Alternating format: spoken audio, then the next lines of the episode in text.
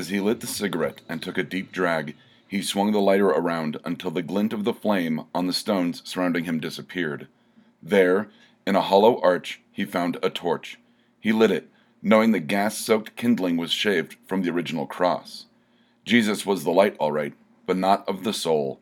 Dante remembered reading the letter that Christ had sent his father, how Jesus Christ had ingested herbs to put him in a death like coma all those centuries ago.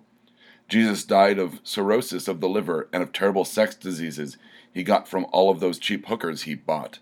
Oh, to be there in 1977 for Jesus' last great binge.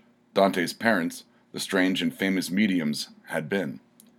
Dante came along a little later, just quick enough to catch all of that ambient weirdness of the 80s.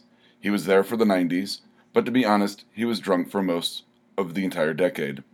When he finally sobered up, it was the new millennium, and the underground wanted him back bad. It seemed that Dante just happened to know history, not the usual claptrap one would get taught by Miss Jenkins in third grade. Dante knew the real history of the world. He had never even opened a book that didn't have a naked centerfold in the middle of it. He just knew, and that was what made him special. Dante treaded the steep spiral staircase leading downwards. The quiet ruffling of feathers off in the rear distance gave way to a pause. Jane, the name echoed and bounced back to him. Then, amid the almost silence, a crow's cawing erupted. From out of the damp blackness formed the woman Jane, her skin tight outfit barely covering enough of her top body to be considered clothing, but Jane didn't mind. She rarely took her human form anyway. Well, bugger me fiercely. Raven Jane, eh? Dante Kindness. The last time I saw you, I shot crooked and had to have a young priest and an old priest exercise my cunt. But you knew that, right?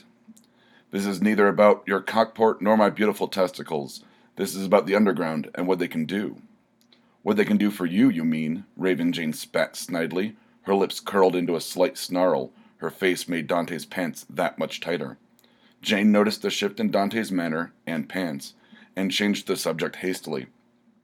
Still working for Mr. Sunshine? She said the name like she had a mouthful of curdled milk. Dante looked mildly surprised in the direction the conversation had suddenly taken, and then settled back into the comfortable and sheepish grin. No, love. Now I'm on the side of angels. You mean angles, right? Raven Jane slowly treaded up to Dante. Dante could feel the thick tension between them as he breathed deeply. Well, the underground, you see, and I, uh, helped them. They called me love. Jane stared unblinkingly into Dante's eyes and noticed the sheen of the thin veil of sweat mounting itself on his forehead. When you get your shit together, Dante, she leaned in close and whispered into his ear, just call out. I'll be there. Dante saw Jane back up and melt away, returning to the darkness, and heard the tiny thunder of her flapping wings fade. Dante Kindness readjusted his jacket and eased back into his usual cold composure. Crazy bird, like I've never got it all worked out. That was an excerpt from the novel the Strangest Kindness. My name is Doug, and this is Mr. Wright. I'm going to talk about NaNoWriMo. If you're a writer, you know what this is. If you're not, um, or you're new to the game, NaNoWriMo is short for National Novel Writing Month. Basically, it's a challenge put forth that you try to write an entire novel in one month. It doesn't matter about being polished, it just matters that you get your idea completed. I've done the challenge three years, um, and I've only done it successfully once the excerpt from The Strangest Kindness, what I just read, um, featuring one of my favorite characters I've ever written, Dante Kindness. I did it successfully. I wrote the novel in a month. It was jarring, to say the least, but I got it done, and then I got it polished, and then I got a, a copy of it, and I'm very proud of that. I am going to talk about failing NaNoWriMo on a different episode, which will feature another one of my favorite characters, uh, John Goodwitch but that's obviously, like I said, for a different show. Writing for NaNoWriMo, I'm going to give you advice on how to do it successfully. First, have an idea. Step one. You can have your idea. If you want to take your idea and then just write it organically, that's fine. I don't. Some writers like to do that. I like to have a very bare bones outline of the plot. Once I thought of this character, Dante Kindness, well, let me tell you where Dante came from, actually before I get down this road, I put in a um, submission to DC Vertigo Comics for writing on John Constantine Hellblazer, and they said, "No, we've got this comic like mapped out for the next like five years." Written by uh, Brian Azzarello, and I did love his run. Uh, it was great. Uh, pretty much Dante in in, uh, in the dark underbelly of America. But I liked my idea for um, John Constantine so much that I just changed John Constantine into Dante Kindness. So if you've seen the movie or seen the show Constantine or seen him on Arrow, Dante Kindness is kind of that weird magical con man asshole character. So that was my idea. And because I had submitted it as a comic book series, I, I had a pitch sheet and it laid out kind of the, the story as I was going to write it. So I started with a bare bones uh, outline for the novel. Um, I always do this for anything long form. You can try writing organically and just see where it goes. Sometimes you have happy accidents. I tend to move organically between like point A and point B and point B and point C on my outlines. And sometimes fun stuff happens and sometimes complete and utter shit happens. That's the gamble you take going organically. But the point of NaNoWriMo is just to get it down. Don't worry about polishing, worry about the words, getting the idea completed in a month. Another trick I use, other than having an outline so I know where I'm at least going marginally, doing a daily word count. A novel is, oh, I want to say, between 45,000 and 60,000 words. So you divide that by the 30 days, and you're looking at like 2,000 words, which sounds heavy, but it's actually about three to four pages a day. Not terrible. I had like a word count that I wanted to write, you know, between 1,500 and 2,000 words a day, and I plotted out my time and used time management to be able to sit there either before work or after work or both and try to get those words out. I didn't go back and say, well, this sentence was bad, so that's eight words less. No, I, I counted those eight words, or whatever, however long the sentence would be. I would go back and edit it once the whole novel was done. So, like I said, don't worry about polishing, just get it out. Word count, obviously keeping up your motivation. Um, I know staring at a blank screen or a blank notebook, it's terrifying. You feel so powerless against that flashing cursor on the on the white page. Just get through it. Even if it's like I said, utter crap, get it out. Hit that word count. Believe me, once you kind of shatter, you're gonna feel like you're banging your head up against the wall, especially if you get writer's block.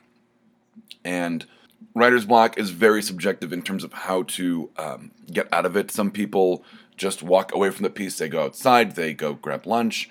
I like to work on a different piece um, and let the front of my brain work on the piece I'm working on, and then the back of my brain work on the writer blocked bit. Because sometimes I'll have a breakthrough that way, or I'll go take a shower and just turn my brain off, and then I have this amazing idea for dialogue, um, or I figured out how to kill a main character. So I mean, it's subjective. I've when I've talked to best-selling authors, that's my question: How do you get out of writer's block? Um, Stephen King, I think, did a whole chapter on it in his uh, book about writing. I've asked uh, Chuck Palahniuk, Warren Ellis, and they've given me all different answers. So it is subjective. They're the the one constant thread, common thread they all have said is just get through it. Um, one way or the other, walk away and come back. Or I personally will just, like I said, work on a different piece. Or I will sit there and stare at that screen and just go, I'll go back and I'll read like the last five pages and go, where would this go? There, there it is. Sometimes it's just lightning in a bottle right there. So running for NaNoWriMo, it's easy to lose faith. Just do it. I post uh, my word counts online on Facebook and Twitter when I do it, so that I have a sense of like accountability. That if I don't hit my mark, my friends will make fun of me, and if I do hit my mark, my friends will support me. Well, they should support me either way, but I'm friends with a bunch of assholes sometimes. So that's something that you can do is, is have a sense of personal accountability. Don't keep it just on you because you're going to be harder on yourself than your friends, truly. Like I said, I've posted, I'm doing NaNoWriMo. These are my word counts. You guys got to keep me up when I'm down and keep me up when I'm up. Basically, just a built in social media support group for getting that word count out and getting the ideas out. And sometimes, if I didn't get the word count, but I tackled a tricky sequence or I broke through that writer's block. Um, I know in the novel I was trying to think of how to kill a character. I just couldn't get it, just couldn't get it. And then I finally got it and went, okay, I didn't hit my word count, but I tackled writer's block in a tricky sequence in terms of thinking of how to kill a main character. That was enough for me that there was a symbolic win on that one as well as an actual physical physical digital whatever you want to call it physical win on even oh no i'm sorry a physical loss in terms of the word count and when you finally birth that brain baby at the end of the month that's usually i think in um, november because i uh, i tend to go dark on um, doing variant covers and um, dam gets shorter and i rely on um, the other hosts to be able to work on their own shows so that it frees me up to um, write every year when you finally have that sense of accomplishment, it's stunning. I have a copy of a book I wrote. I loaned it out to friends. Now, friends are going to say you're a better writer than you might be because they're your friends. They're your mom. Um, I've talked about this very early on on uh, an early episode of this about how your friends and family are maybe not the best people to try to get constructive criticism from. They're trying not to hurt your feelings. They may not be inclined to articulation, and they'll go, Holy shit, like, you can write. And then an editor will go, This is kind of pedantic and average.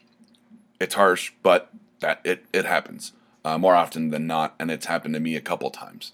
And that was, I believe, that was Red Pencil Blues. I believe that was the episode about editing and self editing. But that sense of accomplishment that you did it, oh my God. And it's so much easier to have that sense of accomplishment and be able to go, okay, I wrote it. Now I'm gonna, I take a step back. I give myself like a week or two. I don't even look at it, um, and then I'll go back, print it out, and kind of edit and go, well, there's a spelling mistake or syntax error, or this is a, you know, this is a setup that never gets paid off, or this is a payoff without a setup, or this character's acting out of character, stuff like that, you know, or I go, this whole paragraph doesn't make any sense. Why did I say that? Let's get rid of it. Or do I need it? Can I cannibalize it to make it better? Or to work uh, uh, maybe not on page three, but on page 200. And I find it a lot more fun to do all the editing stuff. Um, so really, it's that's my motivation for writing is is other than I love to write is going okay now I have a finished thing and I can go back and edit it yay but it, but it's trying I mean there were times where I was banging my head on the keyboard, and there were times I was high fiving God because, you know, I was having a great day in word count. I was having a great day visualizing and articulating and writing down my ideas. Uh, you know, happy accidents where I didn't realize that I was naming characters certain things, and I, I, I, I loaned out um, an early draft, and one of my friends, Margaret, uh, goes, "It's so funny how the guy is caught between two people." Rain and Sunshine, Mr. Rain and Mr. Sunshine. I didn't do that on purpose. I swear it sounds so trite, but Mr. Rain was actually a holdover name from a different piece uh, from a comic book I wrote called um, Graveyard Tarot. And then Mr. Sunshine, I wanted him to have like an upbeat name because he was an evil bastard. So it just was a happy accident that happened. Um, that's one of those fun things that happens when you write organically between the bare bones of the outline, like I said. But just motivation, the the you don't have to have a great attitude, but you kind of have to have like a, a, snarling attitude and going like, I'm gonna make this word count today by bitch, and hopefully you do, and even and you can go over that word count. You don't have to stop at 2,000 words. I've knocked out 2,500, 3,000 sometimes if I'm having a great run, and then I'll go okay. I'm gonna you know try to hit my mark um, tomorrow, but if I do less, I did more today so it kind of evens out. I don't recommend doing that because you can kind of rest on your laurels and get a little lazy, um, and then you find yourself behind because you're writing small or big amount, small amount, small amount, and then you're starting to fall behind on your actual word count for the novel itself, not your dailies, but your dailies as well. So hopefully this advice has helped you in terms of writing for NaNoWriMo, um, National Novel Writing Month. I think I'm going to try it again this year. Um, I'm going to go back and work on John Goodwitch, I'm. It's not like half a novel's been written. It's not a whole lot's been written. It's a series of chapters that are basically short stories, um, building up with an overreaching uh, arc, um, leading to the last chapter, last couple chapters, which would be last couple short stories that involve this character and, and who he comes across, uh, both antagonistic and uh, sidekicky. But I think I'm going to try that. I think I'm really going to try this year to, to get Goodwitch done. Last year I, I, failed miserably because I couldn't capture his voice, and I'm going to talk about that.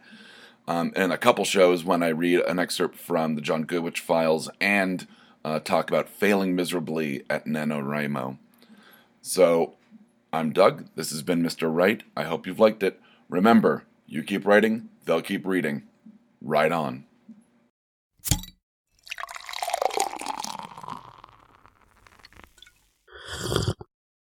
Oh, yeah. This has been a Blood Alcohol Content Network production. For more information, visit www.bacnpodcast.com. Your home for almost bacon and banjo!